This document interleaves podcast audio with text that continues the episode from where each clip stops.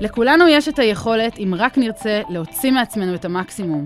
ובפודקאסט הזה נלמד איך עושים את זה, להפסיק לפחד ולהעלות את הביטחון בעצמנו. איך להישאר עם חוסן מנטלי גבוה גם במצבי קצה ובאירועים מאתגרים שפוגשים את כולנו.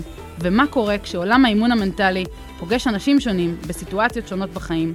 אנחנו נבחן את זה כאן ביחד ונדבר על כל הכלים והצעידה לדרך. אני טל הורוביץ, המנטליסטית, שתהיה האזנה נעימה.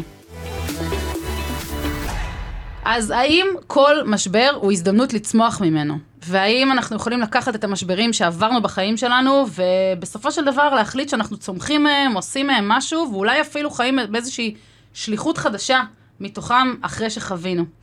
אני אומרת שכן, תכף נדון על זה ונדבר על זה. יש לי את הכיף והכבוד הענק, ענק, ענק, לארח כאן היום את שלמה כוכב, הכוכב. תודה. ששלמה הוא גם מאמן מנטלי, והוא עובד, תכף הוא יספר על עצמו, עם מי הוא עובד, מה הוא עובד, אבל מצאנו שהחיבור בינינו הוא כל כך חזק בזכות, ואני אומרת בכוונה בזכות, המשברים שעברנו, שהביאו אותנו לעסוק במקצוע שאנחנו עוסקים.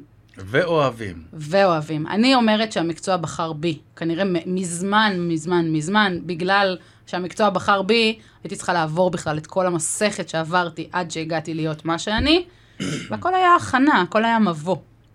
שלמה, מה קורה?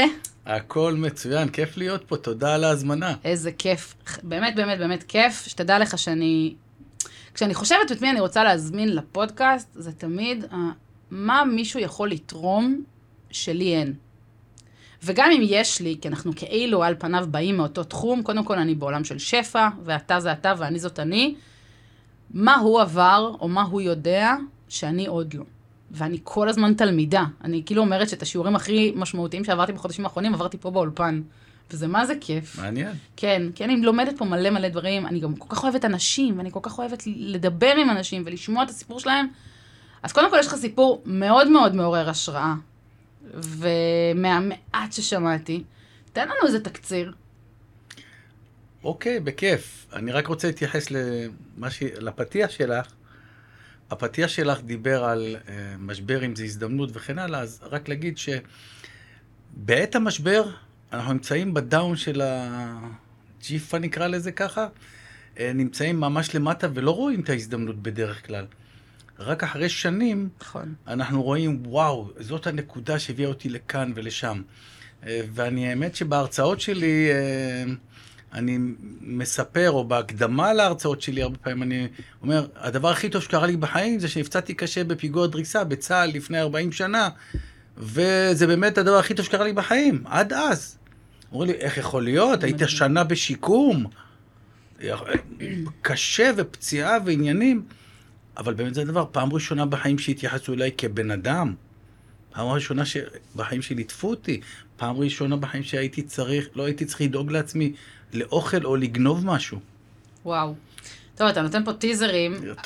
מה שאמרת הוא די השורה התחתונה של כל מה שנדבר היום. נכון. ואנחנו ניתן היום בדיוק את הכלים, איך להסתכל בכלל על כל המצבים האלה, בידיעה שבקצה הדרך אנחנו נסתכל לאחור ונגיד, וואלה, זה היה שווה את זה.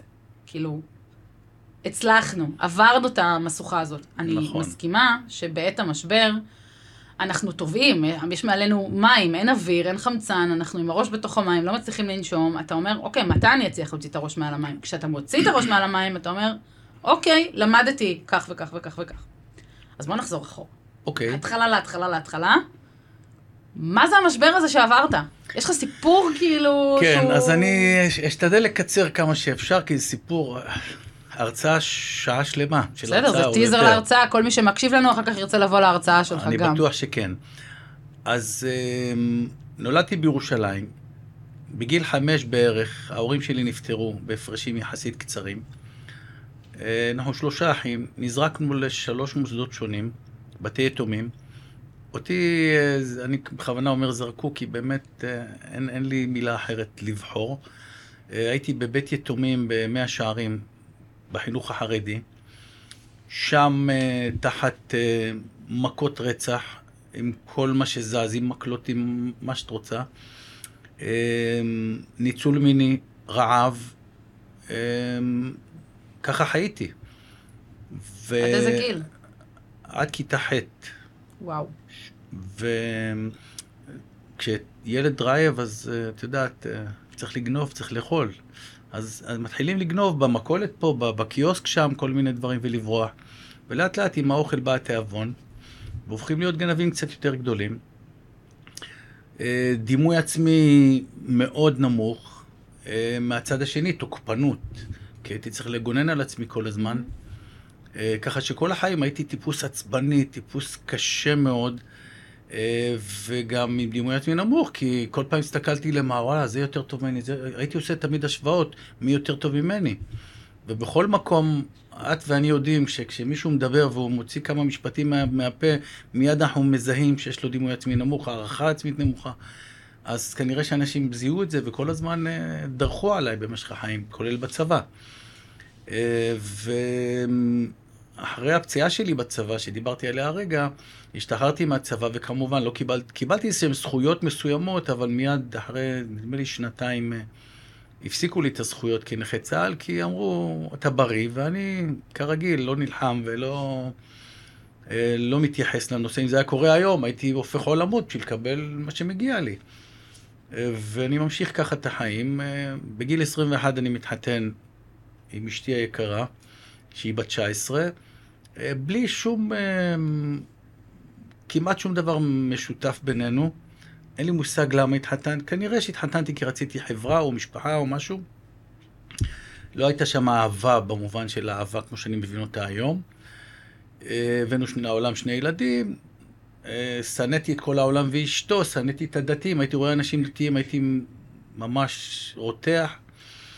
ומשם החלטתי שאני עוזב את הארץ, עשיתי המון כסף בכל מיני דרכים, גם קשירות וגם לא. ועם כל הכסף נסעתי לארצות הברית, שם עשיתי עסק עם בן משפחה שלא לא עבד כמו שצריך, או שנישל אותי מה שהיה מגיע לי, ומשם אני עובד כמו מקסיקני בהתחלה בשביל ארבע עד חמש דולר שעה, בשביל לשרוד עם שני ילדים, ואני מתברגן פה עבודה, שם עבודה, ואז מקים עסק. של שעסק ביציקות בטון, ושם באמת אני מצליח ככה להרים את הראש מעל המים, וכמו שקראת לזה חמצן, ומתחיל לחיות קצת יותר טוב. אמנם כל הזמן בראש שלי, הערך העיקרי, המשמעותי שלי בחיים היה כסף. הייתי מוכן לעשות הכל בשביל כסף. אז הישרדות, מה שנקרא. ואז אני באמת בתקופה האחרונה שלי, לקראת סוף, סוף הזמן שהייתי ב, בלוס אנג'לס, התחלתי להרוויח סכומי כסף של עשרות אלפי דולרים בחודש, נטו, לא הייתי לגלי שם, אז כל הכסף היה נכנס נקי, ארבעים אלף דולר ויותר אה, לחודש, שזה, אז היה המון כסף, גם היום זה הרבה.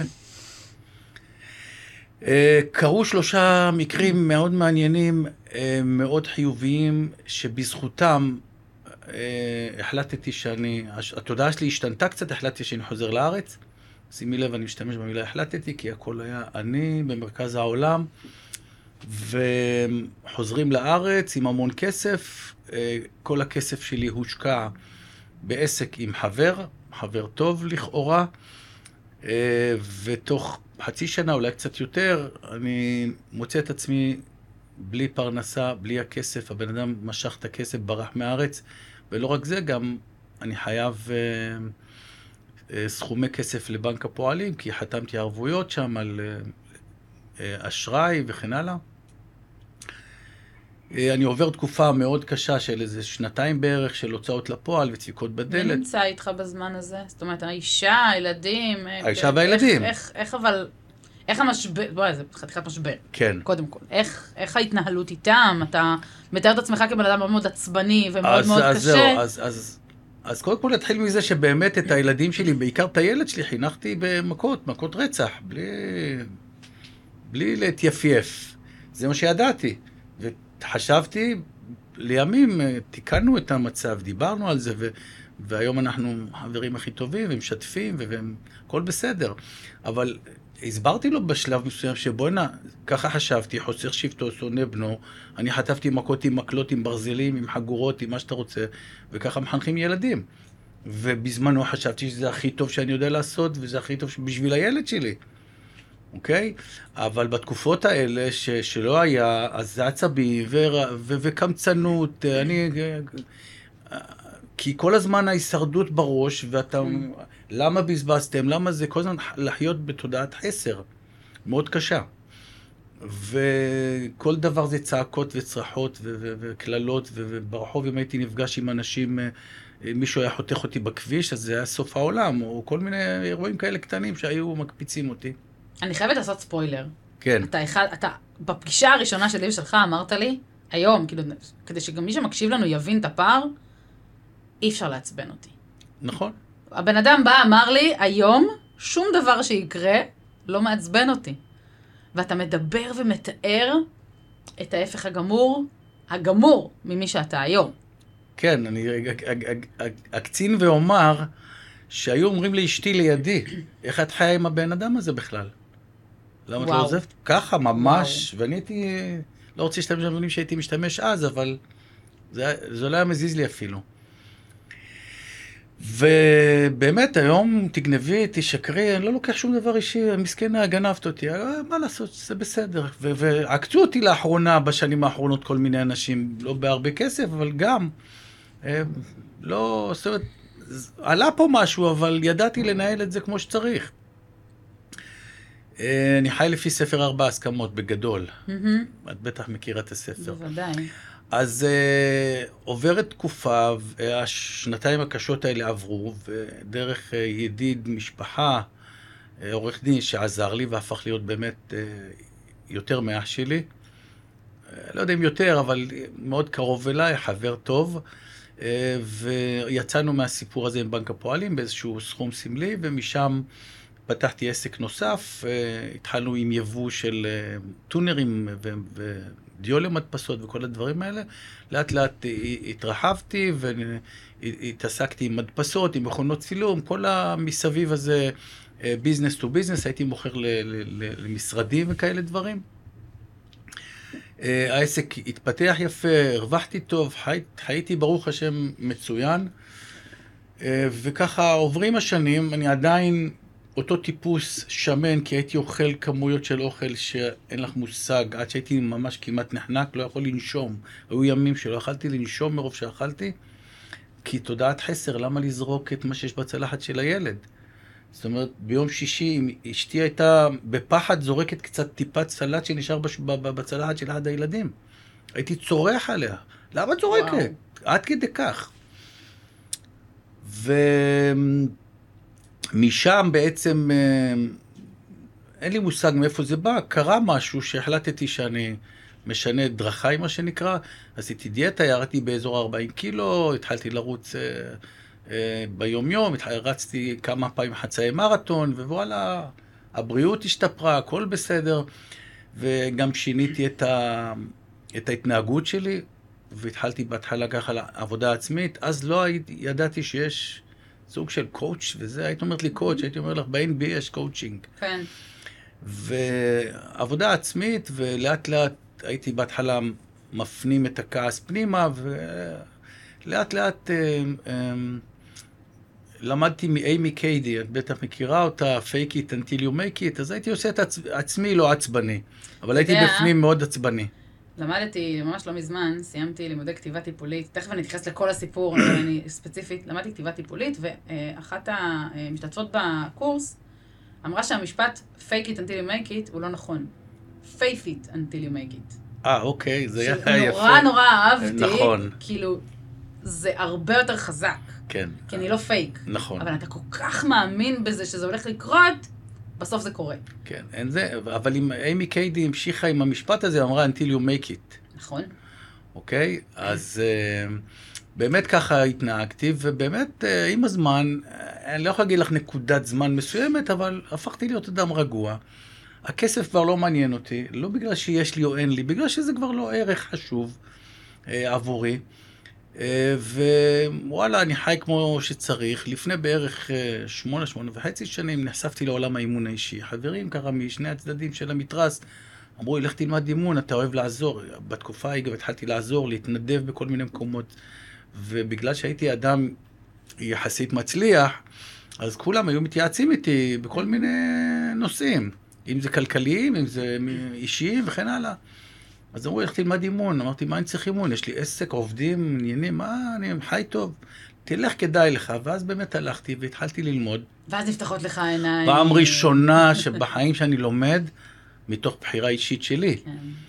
ואני נחשף לעולם הזה, ושם כתבתי את ההרצאה הראשונה שלי לסיפור חיים, כי בכיתה ישבו אנשים שאני הייתי עדיין קטן לידם, פסיכולוגית ומנהלת בית ספר, עוד מנהלת בית ספר ועוד מורות וכאלה, בוא ת, תעשה את ההצעה אצלנו, תשפיע על הילדים. ואני אומר לעצמי, מי אני בהתחלה? אבל לאט לאט אה, אה, התקדמתי לכיוון הזה ועשיתי את זה, וכתבתי את ההרצאה והרציתי אותה בפני חברים וכל מיני ככה פורומים, ווואלה, אני רואה שזה משפיע, אז אני הולך לבתי סוהר, למקומות עם אה, אה, נוער בסיכון ומרצה, ואני נהנה מכל רגע, כי הפידבקים ממלאים אותי, את לא מבינה כמה, או את מבינה בעצם. מב... ד... דווקא את זה אני מבינה. אוקיי. Uh, ואז אני נסחף, הלכתי ללמוד uh, אימון, uh, את ההסמכה ללשכת המאמנים, ואז מערכות יחסי, ואז תעסוקתי, ואז uh, אימון uh, הפרעות קשב וריכוז ונוער, ואימון uh, מנטלי, ה... ו... והנחיית ו... קבוצות, ו... ואני נשאף, וכל היום אני פודקאסטים וספרים, ווואו, ו... ו... החיים שלי השתנו לגמרי. ואני עוזר לאנשים, אני מאמן אנשים, ואני מקבל פידבקים מצוינים, והכל טוב. מדהים. אממה, לפני בערך שלוש, ארבע שנים כזה, כבר התחיל להימאס לי מהביזנס שלי, למרות הכסף ולמרות הפרנסה. הביזנס שניהלת של אותם טיונרים? כן, מהחברה שכן.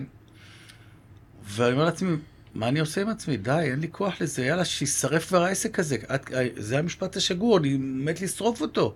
ככה הייתי אומר הרבה.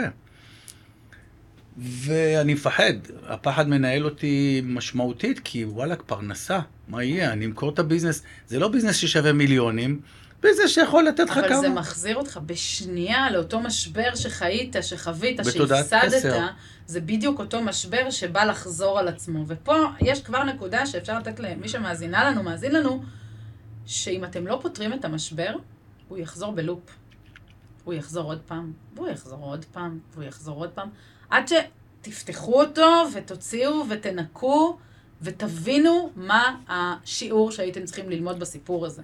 אני מאוד, אתה יודע, אני, סליחה שקטעתי אותך באמצע. לא, זה בסדר, זה בסדר. אני כבר בסיים את הסיפור שלי בגדול. אני יודעת, בכיתה ח' עברתי חרם, ואז באים שיעורים, אבל איך יכול להיות שעברת עוד חרם בצבא? עכשיו, יש לנו קווים משיקים, כי חווית פציעה בצבא, אני חוויתי פציעה נפשית בצבא, עד כיתה ח' אמרת שהיית חווה, חווית ילדות מאוד מאוד קשה, אני בכיתה ח' הוחרמתי, ואז בצבא הוחרמתי שוב, והנידוי החברתי, וה... זה חזר בלופים, עד שלא תפתחי את הפצע, תעבדי עליו, תנקי את המשבר, תפנימי מה שאת צריכה להפנים, תשני את דפוסי ההתנהגות, זה רק עליי, אני לא מאשימה אף אחד בעולם, את תמשיכי לחיות את זה, וזה נקטע ברגע שבאמת עשיתי את השינוי. אז זה מדהים מה שאתה אומר, כי כאילו אתה בעצם חווית עוד פעם את אותו פחד שהיה לך אי שם כשהיית בארצות הברית, ואחרי שחזרת וכל הדבר הזה. כן, ואז uh, אני, אני מפחד לעשות הצעד, uh, ו- ואני אומר לאשתי כל הזמן, אין לי כוח לקום לעבודה, נמאס לי מהעבודה, והעובדת שלי צורקת עליי הרבה פעמים, למה אתה לא עושה?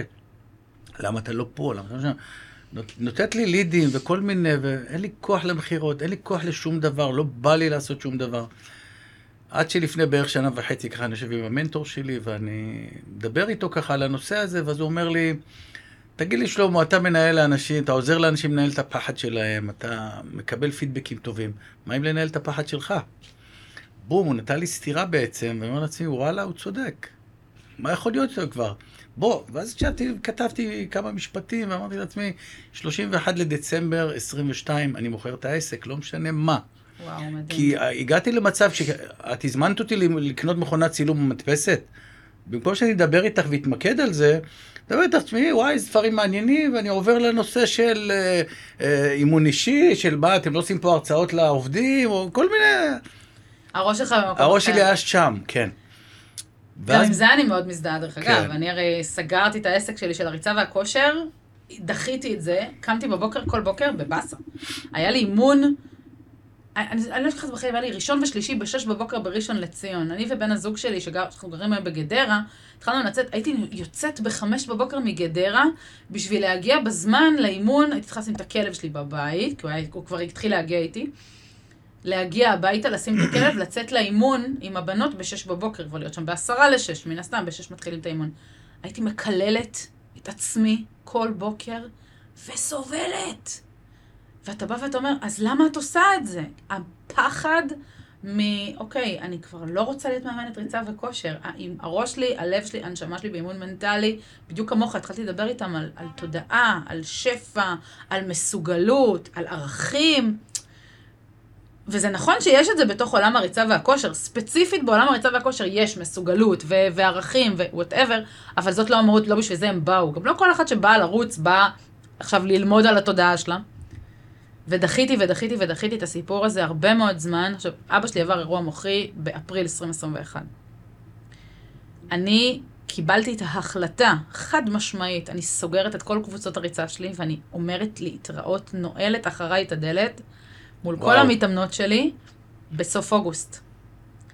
סוף אוגוסט, רק זה, אני ובן הזוג שלי עוד רק היינו בתחילת הקשר שלנו, אני החלטתי וכבר הודעתי לכולם, עכשיו סוף אוגוסט עוד היה קצת גלשת לספטמבר, כי צריך לסיים כמו שצריך, והתחייבויות ועניינים. סגרתי את הכל, הודעתי לכולם שאני מסיימת, שכרתי משרד בראשון לציון, וואו. כזה לעצמי, כבר היו לי, שבועיים אחרי זה כבר היו לי, זה חמש מתאמנות מנטליות לתהליכים מלאים, ופתאום אתה מקבל את האוויר בחזרה, ואני קמה בבוקר, העיניים שלי חמש וחצי בבוקר, חמש בבוקר כבר ככה, רק, טוב טוב, מה, למי משנים היום את העולם, איפה, את, את, את, את מי אני פוגשת היום, איזה סיפור מטורף אני אפגוש היום, אתה מתאר בדיוק את ה, אתה כאילו, אמרת במשפט הזה, הייתה לי צמרמורת רגע שלה, שישרף העסק כבר, שתישרף הקבוצות, הייתי מתפללת שיהיה גשם זלעפות, כדי שלא נוכל להתאמן, כזה, כאילו יו, הלוואי שעכשיו לא יהיה, לא, לא יהיה אימון. מטורף. מעניין, יש הרבה דברים מקבילים. קודם כל מלא, אני כן. גם ממש מבין, כן. אתה יודע, זה, זה לופים שבסוף כולם עוברים, תראה, זה קטע כן. מדהים. אז זהו, את שלושים ואחד לדצמבר עשרים ושתיים שמתי יד, אמרתי מצידי, לא משנה, אני מוכר את העסק, לא משנה בכמה, לא משנה למי, רק להתפטר, למרות שזה בייבי שלי עשרים וחמש שנה, הקמתי את זה מאפס. איזה אומץ. ובאמת, אה, התחלתי באמת... לעשות פעולות אקטיביות, לדבר עם אנשים ולנסות, אפילו הבאתי איזה דילר שמתווך בין עסקים, אבל לא הלך איתו שום דבר. וככה עם הזמן זה קרם אור וגידים, ובאמת באיחור קטן אמנם, אבל ב-שלושים ואחד למרץ השנה הזאת מכרתי את העסק, אבן ירדה מהלב, וזהו, אני מרגיש חופשי, מרגיש... אור אחר, כול, האנשים אומרים לי היום, יש לך אור בעיניים, היום דווקא פגשתי מישהו, אומר לי, איזה אור יש לך בעיניים? מה אתה רוצה? אין לי שום דבר על הכתפיים. מדהים. ובאמת אני היום עושה את מה שאני אוהב, זה הרצאות, זה לאמן אנשים, אני מתעסק יותר, אני, הכיוון שלי יותר לכיוון החבר'ה הצעירים האלה, גילאי עשרים שלושים כאלה, צעים בצומת דרכים, הרי הם בעצם... רוב ההחלטות שמקבלים החבר'ה הצעירים האלה, זה החלטה בעיקר לא להחליט. נכון. וכשהחלטת לא להחליט, אז החלטת לא להחליט. אני, זה, זאת החלטה. פה, אני כל הזמן פה, מדברת על זה אז גם. אז פה, נכון. במקום הזה, אני יכול לעזור מאוד מאוד, אם זה באימוני לייזר קצרים על נושאים ממוקדים, אם זה בתהליכים ארוכים, ובכלל, מי ששומע את ההרצאות שלי... מקבל המון המון תובנות לחיים, וגם בעיק, אני רוצה להדגיש עוד דבר אחד שלא דיברנו עליו, אחרי שהלכתי, עברתי את התהליך הזה עם עצמי, כבר גם שיניתי את ההתייחסות שלי למשפחה, לילדים, לאשתי. זה בדיוק הייתה השאלה הבאה שלי. והיום אני מאחל לכל אחד בעולם הזה, זוגיות כמו שיש לי ולאשתי. זאת בדיוק הייתה השאלה. זה אהבה מטורפת, זה נתינה אינסופית, זה דאגה אינסופית, וזה הדדי. ואני באמת, אין לי מילים, אני, אותה... כל, אני יושב, זו אותה אחת שהתחתנתי איתה בגיל תשע עשרה, שהיו לשתינו, שנינו שריטות עמוקות, ולא הבנו למה אנחנו אפילו מתחתנים. מדהים. ואת התהליכים האלה, ויש לי היום גם המון כלים לעזור לאנשים, גם עם הניסיון האישי שלי במערכות יחסים, וגם עם הכלים שלמדתי בכל הקורסים האלה של מערכות יחסים וכאלה דברים.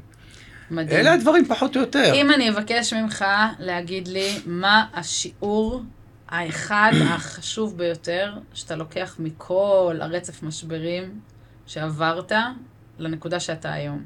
מה הדבר החזק ביותר שאתה ככה אוחז היום ואתה אומר, זה היה שווה את זה, למדתי ש... מה הדבר הראשון? הדבר הראשון שאני אומר זה בעצם שתודה לאל מצאתי את הייעוד שלי בחיים, להשפיע טוב על הדור הבא, זהו. כל מה שעברתי בחיים, ups and downs, מיליוני up and downs, חלק קשים, חלק קלים יותר, הביאו אותי לנקודה הזאת ואני שמח על כך, כי היום, לא היום, כבר מזמן, חודשים ארוכים, אולי יותר, אני לא מעניינתי שום דבר, אני חי בתודעת שפע, לא מעניינתי כסף, לא מעניינתי כלום, מעניינתי רק איפה אני יכול להשפיע, וזה אה, לא עניין כלכלי בכלל.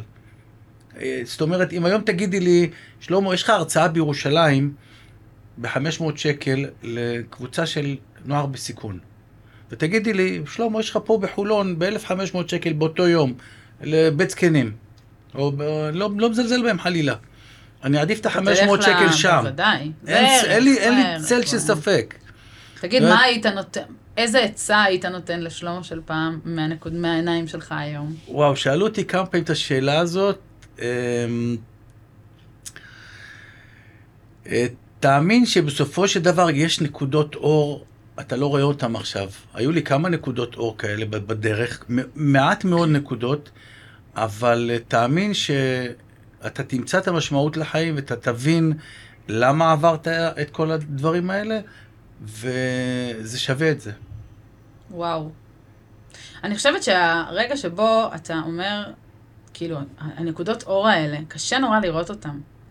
ומי שהיום מקשיבה לנו ונמצאת באיזה משבר, זה יכול להיות משבר בזוגיות, זה יכול להיות משבר במקום עבודה, זה יכול להיות משבר עם הילדים, זה יכול להיות משבר של בדידות, של חרם חברתי, כל דבר שאנחנו חווים אותו כקושי יכול בקלות להפוך למשבר. כי קושי יהפוך למשבר כשאין לי את הכלים לדעת לנהל אותו. once הקושי ישתלט עליי, זה הופך להיות משבר, וזה מה שנקרא כדור שלג אה, שעל מדרון חלקלק. בוא ניתן כמה טיפים לאותם אנשים שנמצאים עכשיו באותה, באותו המשבר הזה, ורוצים להיאחז במשהו. כי אתה באת ואמרת, פתאום היה לך את העורך דין הזה שעזר לך, שהפך להיות כמו חבר. פעמים לך את המנטור שלך עודד, נכון? ואם אני אסתכל על כל האנשים שנעזרתי בהם וככה נאחזתי, כדי טיפה להוציא את הראש מהמים, אז אני חושבת שזה הדבר הראשון שאפשר אולי להמליץ לאנשים, תמצאו מישהו לתת לו יד. אלה המילים שלי. תמצאו מישהו לתת לו יד שיעזור לכם, לעבור את הדבר הזה. עכשיו, היום אתה ואני עושים את הדבר הזה. אני נותנת היום יד לנשים שלהם אין, ש, כאילו, לי לא היה את טל הורוביץ שתיתן לי יד ותעזור לי לצאת מה, סליחה, חרא הזה. ולך לא היה את שלמה של היום. קודם כל, ובאמת, הדבר הראשון בעיניי זה תמצאו מישהו שאתם סומכות עליו, סומכים עליו, שאתם יכולים כאילו לתת לו יד שיעזור לכם לצאת מאותו לופ של משבר. זה לא אומר שהמשבר ייפטר תוך שנייה וחצי. זה כן אומר שכבר תקבלו איזשהו כוח, איזשהו דלק להתחלה. מסכים איתי עד פה? א', אני מסכים איתך מאוד, וזה המשפט הבא שרציתי לומר. אני רוצה להוסיף על זה משהו יותר חשוב. בעיניי, בכל אופן, יותר חשוב. זה לא להתבייש לבקש עזרה. או. כי אני כל החיים, שלמה הגיבור, שלמה העצבני, שלמה החכם, כי הייתי... נחשב החכם והמוצלח ומה שאת לא רוצה, מתבייש לבקש עזרה. מה, אני עוד... כי אני אגיד לך מה, איפה הנקודה. כי כשאני הייתי מבקש עזרה, הייתי מרגיש עוד פעם שוב שלמה הקטן, המסכן. והתביישתי תמיד לבקש עזרה. אני תמיד ידעתי, תמיד... גם אם לא ידעתי, גם אם בפנים הייתי גמור, הייתי עושה את הפוזה של אני יודע ואני אצליח ויהיה בסדר. והתביישתי, וברגע שהתחלתי לבקש עזרה, ברגע שהתחלתי להבין שיש אפשרות לקבל עזרה, היום אני לא מתבייש לבקש עזרה, היום אני... מדהים. זה, זה, זה אני חושב, שיעור מספר אחד, אל תתביישו לבקש עזרה, אל תתביישו ל...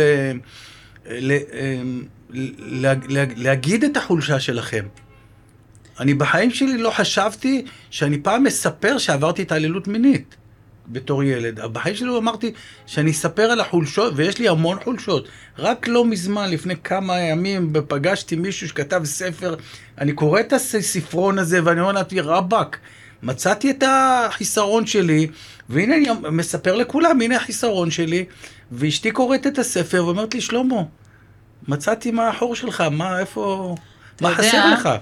פעם היה לי חבר טוב, שזה סיפור, אנחנו כבר לא חברים, היינו חברים המון המון שנים, הוא גם אחראי לחלק מאוד גדול מהמשברים, בדיעבד, אפשר, בדיעבד אנחנו הכי חכמים להגיד, הבן אדם הזה היה רעיל לחיים שלי, אבל הייתה תקופה שהיינו באמת חברים, שוב, מתחת לפני השטח, בסוף הוא באמת עשה לי פחות טוב, אבל לא מה, תקשיבי, אני אוהב אותך כמכלול, עם, עם, עם, עם החוזקות ועם החולשות, זאת אומרת, אני לא יכול לצפות, טוב, אני אוהבת בשלום רק את הדברים הטובים. כשאתה לא סבבה, כשיש לך חולשה, אני אגיד לך, לא, לא, אנחנו... אני לא אוהבת אותך, אנחנו לא חברים. זאת אומרת, יש שלם, עם הטוב ועם הרע. עכשיו, לימים, כשעשיתי את העבודה שלי על כל, בוא, כל הכניסה להתפתחות אישית, בדיוק כמוך, מי ידע מה זה קואוצ'ינג בכלל? מי ידע שיש דבר כזה? התפתחות אישית, פחד מכישלון, לא היה לי מושג בדיוק כמוך. אבל כשהתחלתי לעשות את העבודה, אמרתי, רגע, את מזל מאזניים. אני מזל מאזניים. מאזניים זה ככה. זה, זה, זה טוב, זה רע, זה טוב, זה רע, זה חזק, זה חלש. גם האריה, יש לו את החולשות שלו. אפרופו, כל מי שראה מלך האריות, כשהם יושבים, יום אחד מכל זה יהיה שלך, להיות אמיץ לא אומר שאתה לא מפחד. אתה יודע איך להתמודד עם הפחד, אתה יודע מה לעשות איתו, אתה יודע איך לצאת מהמשבר. לבקש עזרה, זה, זה מתחבר מאוד לעניין של תעזרו במישהו, תנו לו יד. זה, זה, זה רגע מכונן בעיניי, בחיים של בן אדם, היום שבו הוא יודע לבוא, אני צריך עזרה. את זה אני לא יודע. אני אתמול הלכתי ליועץ כלכלי, כי אני לא יודעת דברים שהוא בא ללמד אותי. זה להגיד אני צריכה עזרה. זה הופך אותי לבן אדם לא טוב. מה פתאום? לא. להפך. בתחילת השיחה אמרתי לך, אני מזמינה לפה אנשים שיש להם ידע בדברים שלי אין. מבחינתי אתה היום עוזר לי לתת יותר ערך לקהל שלי, לקהילה שלי. כשאנחנו עושים את השינוי של... לבקש עזרה, זה, חוז... זה חוזקה מטורפת, פתאום קורים דברים. אז החיים קורים. אז נכון. אפשר להתחיל לגלגל את השינוי. כי גם אנשים שמגיעים אליך לקליניקה, הם באים אליך ואומרים לך, אני צריך את העזרה שלך. ממש ככה. וככל שאת אה, לוקחת אנשי מקצוע שהם טובים יותר ויקרים יותר, שוב, זו דעתי, את מנצלת אותם יותר ואת מרוויחה יותר. חד משמעית. לא לפחד. פעם הייתי עושה חשבון, רגע, אני ככה, אני מדבר איתו, יעלה לי כסף, לא כדאי, עזוב, אל תעשה. כל הזמן החשבונות האלה היו לי בראש. היום להפך, אני הולך דווקא למנטור שכל כך יקר לי, אבל אני אומר, שווה כל דקה זה... וכל שקל שהם שלם לו. למרות שאת אותו דבר אני מעריך בצורה כזאת או אחרת, אני יכול לקבל מיועצים אחרים. אתה יודע, בחצי מחיר. אחד הדברים היפים שאני אומרת למתאמנות שלי, לפעמים כולנו נתקל, כל בעל עסק, בעלת עסק שמקשיבה לנו עכשיו, יודעת שיש את הרגע שבו יגידו לה יקר לי. עכשיו אני באה ושואלת את הלקוחה שלי, תגידי, זה יקר לך אם את יודעת שבעוד חודשיים יש לך כלים להתמודד עם כל משבר שלא יבוא? כל משבר. עם, בזכות האמונה מנטלית התמודדתי עם האירוע המוחי של אבא שלי. התמודדתי עם... דברים מטורפים, התמודדתי עם שפל, התמודדתי עם הכל. בזכות זה שאני עברתי את התהליך הזה בעצמי, אני מאוד מאוד חזקה וחסינה ועם ביטחון ש- שהדרך היא דרך. האם, האם זה עדיין יקר? אם אני אגיד לך שבעוד חודשיים את במקום אחר לחלוטין, את יודעת להתמודד עם הכל, את הולכת לבקש לצורך העניין העלאה בשכר, את הולכת לעשות שינוי שאת מייחלת לו כבר שנים. מה המחיר שתשלמי אם לא תעשי את השינוי הזה?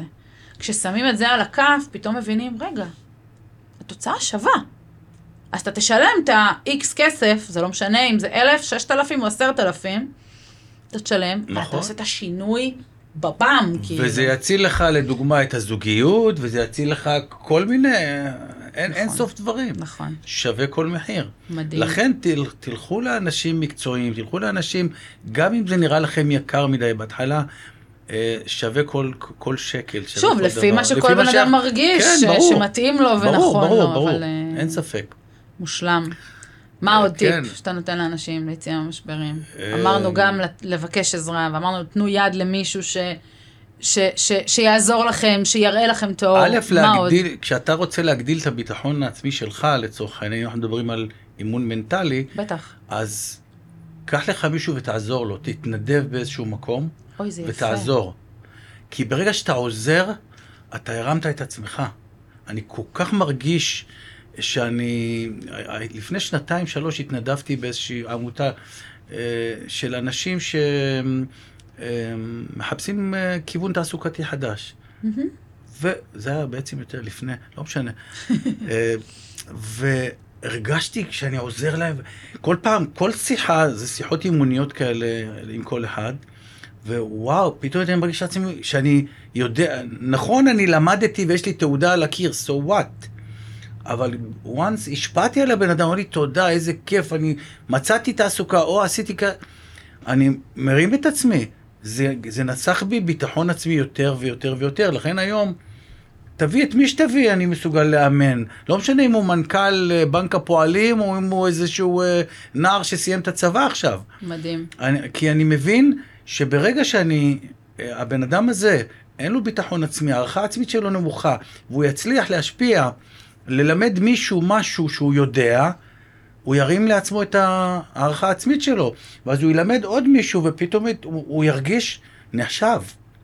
אז תעזרו לאנשים אחרים, תראו אנשים אחרים. בהרצאה שלי, שלי נותן המון המון דוגמאות לנושא הזה גם כן. איך הסתכלו עליי, על האחים שלי, ואיך נקודת המבט הזאת השתנתה. וברגע שעשינו דברים, הרגשנו טוב. אני לא אעריך פה בסיפורים, אבל יש לי מפה עד הודעה חדשה סיפורים שיכולים להדגים את, ה, את העניין הזה, וזה ממש משמעותי. ונחישות, נחישות, נחישות, להאמין בעצמכם, זה קל להגיד את המילה הזאת, אבל תנסו לדמיין את עצמכם תמיד. אז פה אתה כבר באמת נותן את הטיפ הבא, תדמיינו את עצמכם, באמת כבר בתוצאה, בדרך, בסוף. כן, כן, כן. אני זוכר את עצמי חצי מרתון ראשון שלי. אם היית אומרת לי שאני, את יודעת מה, לפני כמה שנים היה לי עסק, העסק שלי ישב בחולון ברחוב ראשי, והיה מרוץ חולון, ואני יושב ככה בחוץ, מסתלבט לי, אני יודע מה, ואני רואה אנשים רוצים בבוקר שם, מפגרים, אין להם מה לעשות לרוץ, פסיכים, זה הראש שלי היה. וכמה שנים אחרי זה. ותקשיבי, וכשאני רצתי את החצי מרתון הראשון שלי, דמיינתי לעצמי איך אני מסיים, איך דמיינתי, הייתה תוכנית בטלוויזיה שהיו המרוץ למיליון. לא, היה מרתון. לא, היה מרוץ למיליון.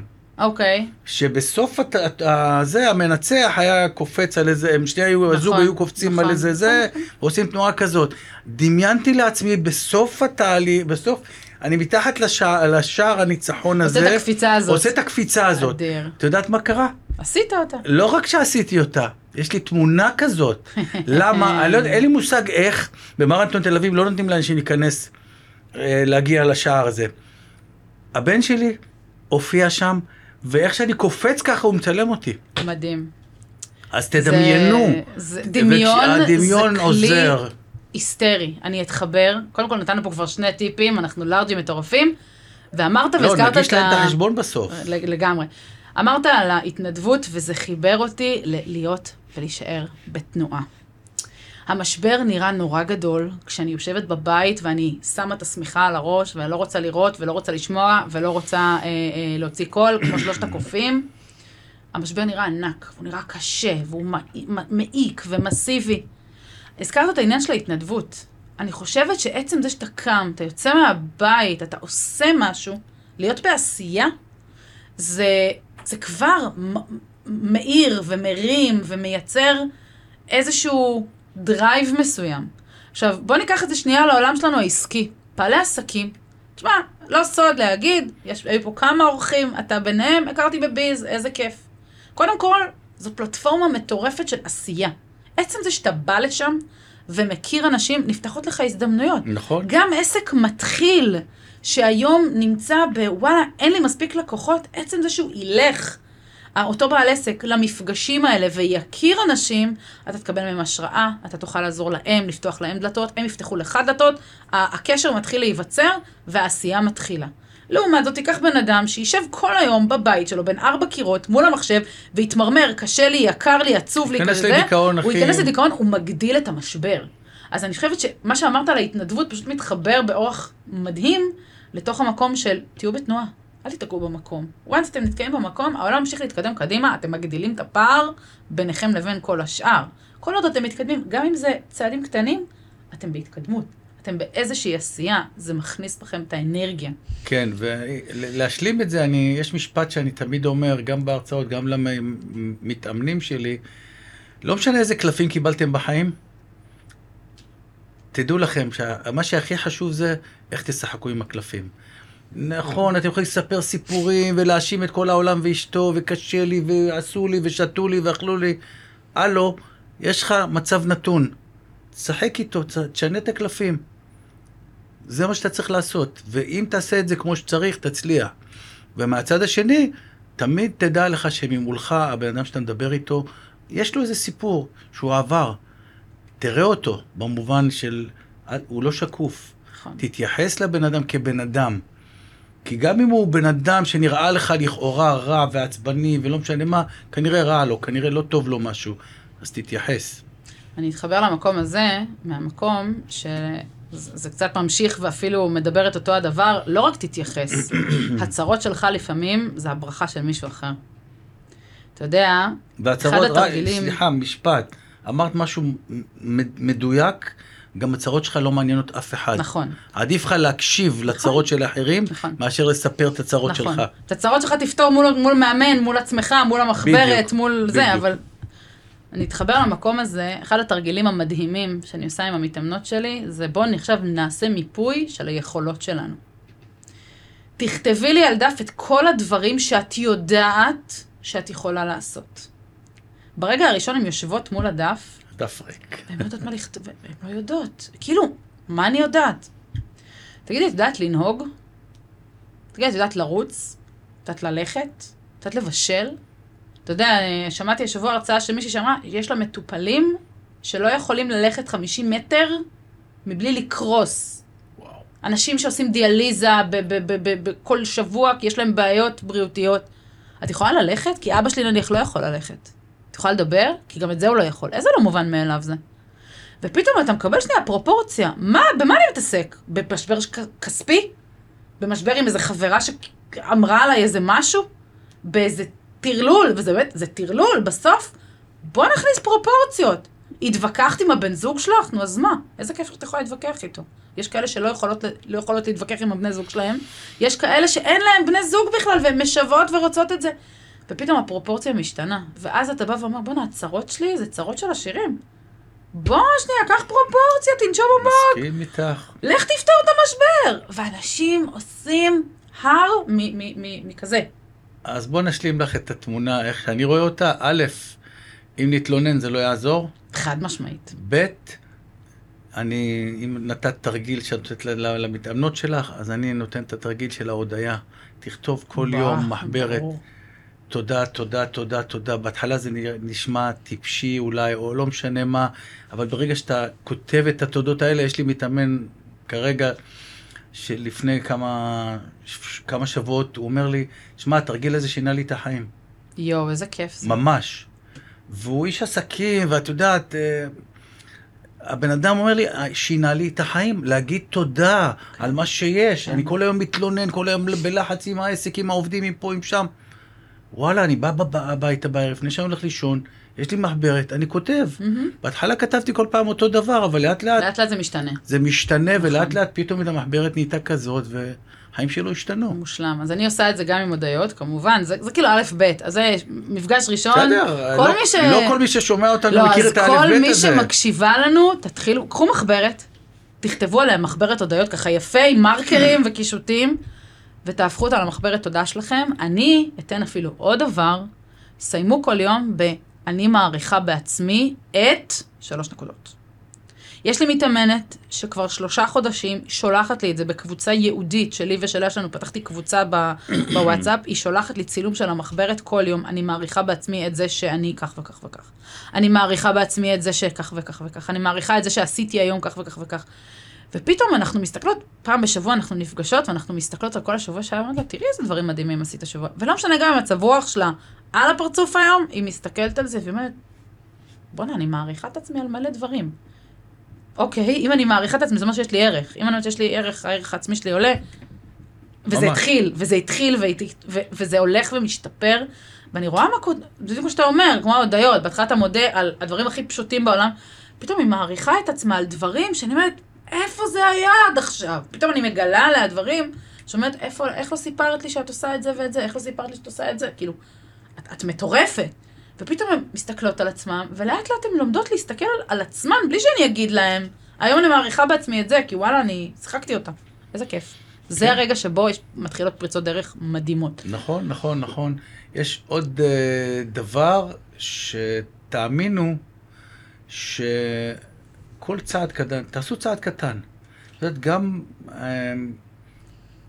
לא יודע מה, לקום ולשבת, זהו. אם זה ה- ה- ה- ה- הספורט היחידי שאת יכולה לעשות. תקומי ותשבי עשר פעמים, זה נכון, הספורט שאת צריכה לעשות. נכון. צעד קטן לשינוי גדול. נכון. שיטת קייזן זה נקרא, בטח מכירה. אתה מכיר את זה אבא שמואלי? לא. זה אבא שמואלי, הייתה מרתוניסטית אולימפית, היא הייתה מאמנת הריצה שלי לפני שנפצעתי והפסקתי לרוץ לתקופה, היה לה משפט, ממטר למטר מגיעים לקילומטר. יפה. זה בול זה. נכון. עכשיו, גם בן אדם שלא יכול לרוץ, אני עכשיו חוזרת לרוץ אחרי פציעה של המון זמן, סוף סוף מצאתי את הדרך, את המטפלת, את כל הדרך להתחיל לחזור לרוץ, אני, אני חוזרת ברמה של דקה ריצה. מבחינתי דקה ריצה עכשיו בלי כאב, זה שיא עולם. אחר כך שתי דקות ושלוש דקות, ופתאום רצתי עשר דקות, אמרתי, יואו, איזה כיף. שאתה מדבר על, אתה מדבר על, על, על חצי מרתון, אני בעוונותיי עשיתי עשרה מרתונים, חמישה אולטרה מרתונים, רצתי מרחקים משוגעים. המרתון הראשון שלי היה רגע שבו אתה, אתה, בדיוק כמו רק צעד, היה לי קשה. היה לי קשה בצורה בלתי רגילה, בקילומטר השלושים ו... וקצת, פתאום נעצרתי ולא הצלחתי לרוץ ולא זה, ונזכרתי שבקילומטר שלושים ושש אמא שלי הולכת לעמוד עם שלט, טל התלופה, ושתי בקבוקי קולה, קולה בלי גזים, זה פפם של אנרגיה. ואז התחלתי לספור על השעון, ח... עוד חצי קילומטר, עוד חצי קילומטר עד שלושים וארבע, ואז זה רק שני קילומטר לפני שפוגשת את אמא שלך. עוד חצי קילומטר עד בקילומטר שלושים וחמש, שלושים ושש, בום, את מגיעה, תתיתי, פגשתי את אמא שלי. ואז בישורת האחרונה שם, מגיעים לאבן גבירול, יורדים לכיוון אה, רוקח, נהיה לי קשה, ולרגע אחד הלכתי, עכשיו ליוו אותי שני חברים שלי, הלכתי לאיזה שתי דקות, אמרו לי, לא, לא, לא, אם את הולכת עכשיו, השרירים שלך מתפחלצים, את לא, ואני על, ה, על, על גבול הארבע שעות, סיימתי את המרתון הראשון שלי באיזה ארבע אפס שש, אני חושבת, השני כבר היה מתחת לארבע, איך אני אעפה על עצמי עכשיו. והיה לי שבעה קילומטר לסיום. ואתה אומר, קחו את הצעד, אז אני כל קילומטר הקדשתי לבן אדם בחיים שלי, שאני עכשיו מוכיחה לו, שאני כבר לא אותה טל של פעם. וואו, איזה מרגש. אני בגיל עשרים ואחת עמד בן אדם ואמר לי, את לא יכולה לרוץ עד שמנה. אני רזיתי שלושים וואו. קילו בגיל עשרים ו... בין גיל עשרים וחמש ל-עשרים ושש. אמר לי, בן אדם, את לא יכולה לרוץ עד שמנה. זה לא בשבילך, עזבי, תמצאי ספורט אחר. אז את קילומטר שלושים וחמש הקדשתי לו. ואת קילומטר שלושים ושבע, או שלושים ושש, הקדשתי לאום מהצבא שהתחיל עליי את החרם. ואת קילומטר שלושים ושמונה הקדשתי לה... להיא, מכיתה ח' שעשתה עליי חרם. ואת קילומטר, ו... והגעתי לקו סיום. וואו, התחלת מראה. וזה כוח, זה בדיוק הצעד. הנה עוד צעד, עברת עוד משבר. עברת עוד משבר. הנה עברת עוד משבר עכשיו, וכל משבר כזה זה קילומטר. אבל הנה את מגיעה, איך אמרת? לקו סיום, שדמיינתי אותו, חלמתי עליו, ידעתי שהוא הולך להגיע.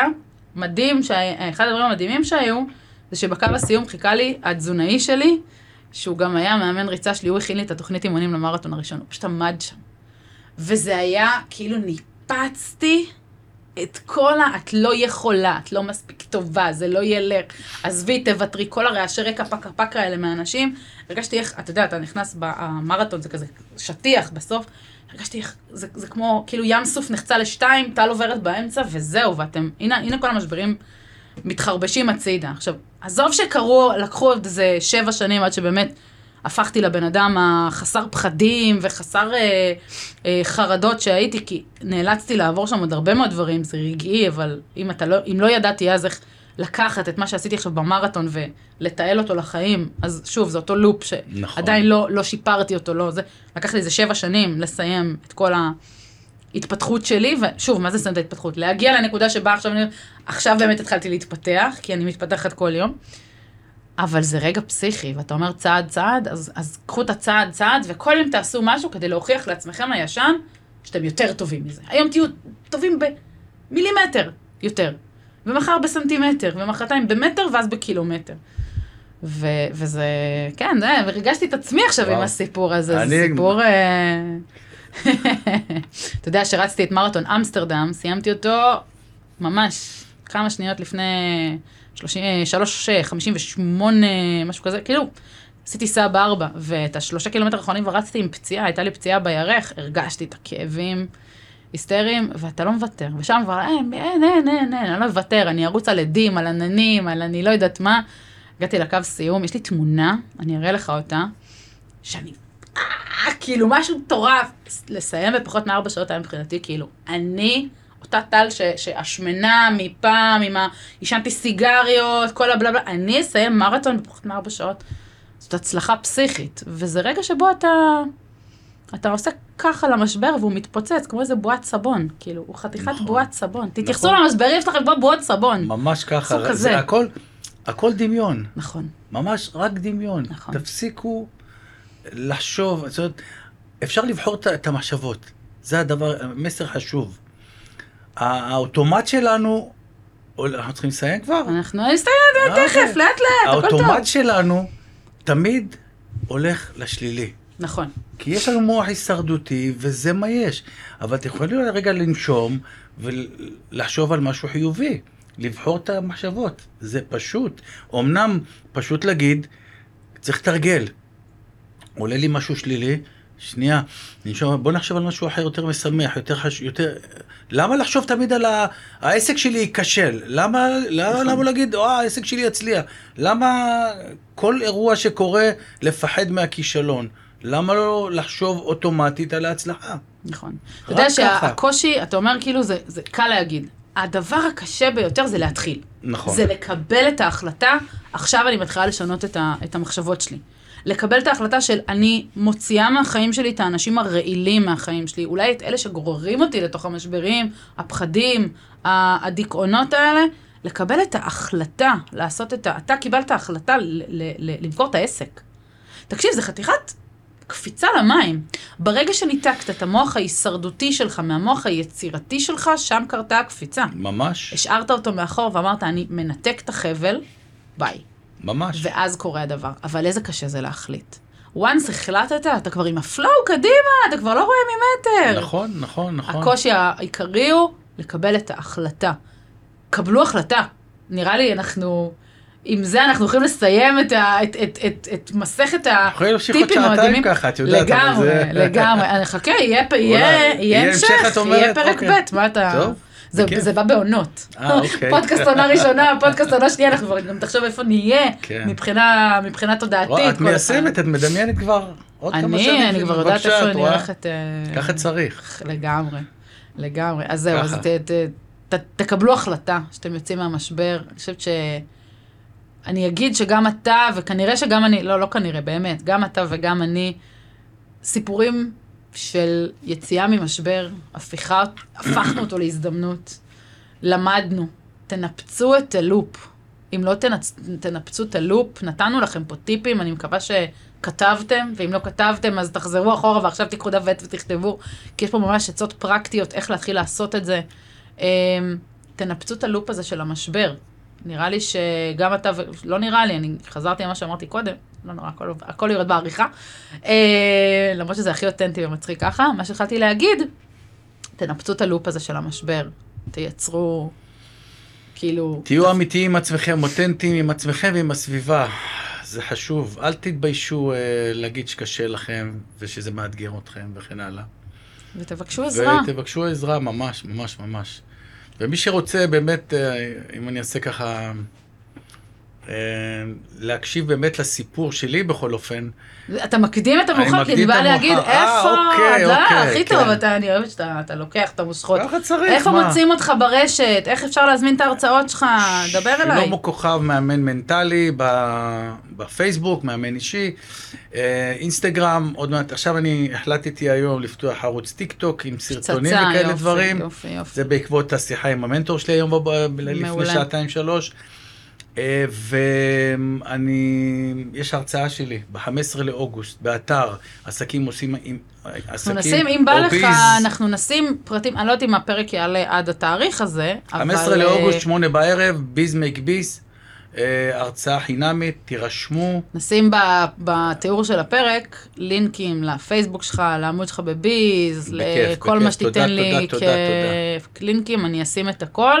אני אגיד שאני לא בטוחה שהפרק לא עולה עד ה-חמישה עשר לאוגוסט, אז אנחנו... אז זה מיותר לשים את ה... אז זה מיותר לשים את הלינק. אבל אפשר למצוא... אבל יהיו עוד. אפשר למצוא בדף הפייסבוק שלי, קישור... ואם מישהו רוצה להזמין את שלמה להרצאה בחברה, בארגון, בחוג בית, בקבוצת ריצה, בחדר כושר, בכל מקום שהוא... דברו איתו, יש לו הרצאה פסיכית, מה שהוא נתן פה זה רק הקמצוץ. ויש עוד הרצאות, זו ההרצאה הדגל שלי, יש עוד כמה דברים בנושא קבלת החלטות, בנושא ניהול זמן, בנושא המון המון דברים מעניינים. מושלם, מושלם, מושלם. וברח לי משהו שרציתי להגיד, אבל בסדר. זה הקיוש לנו. פעם הבאה. איזה כיף שהיית, איזה כיף שבאת. וואו, אני ממש מודה לך, אני באתי לי פה ככה, על מה נדבר, אין לי מושג וזה, אנחנו נדבר עוד שעתיים רצו. גילוי נאות, אני לא עושה הכנות עם האנשים שמגיעים אליי לפודקאסט, כי כל שיחת ההכנה קורית פה. השיחת הכנה עצמה היא הפרק, וזה גם יכולת של גמישות מחשבתית ואילתור, ולהקשיב לך ולראות אותך ולדעת ולהתאים. אתה יודע, אתה זורק איזשהו נושא ואפשר לרוץ עליו. נכון, ממש ככה. אז מה הבא נעשה על... לא יודע, קבלת החלטות אולי לחייק והצעירים. נדבר, נדבר על עוד, יש לנו עוד מלא דברים לעשות ביחד. כן. שלמה, תודה שבאת. תודה על ההזדמנות, כיף, כיף, ממש כיף. אני ממש... והייתי יודע שזה כל כך כיף, הייתי אומר לך, בוא נעשה את זה לפני חודשיים. לא, זאת הייתי אני. יאללה, ביי! ביי! תודה רבה שהאזנתם לי. מוזמנות לשמוע אותי גם בספוטיפיי, גם באפל פודקאסט, גם בגוגל פודקאסט ובכל אפליקציות העסקתים. אפשר למצוא אותי באינסטגרם, המנטליסטית, טל הורוביץ במילה אחת, וכמובן להצטרף לקבוצת הוואטסאפ שלי, להוציא מעצמך את המקסימום, ערך לדרך. את הקישור תמצאו בתיאור הפודקאסט למטה. כיף שהייתן איתי, ונתראה בפרקים הבאים.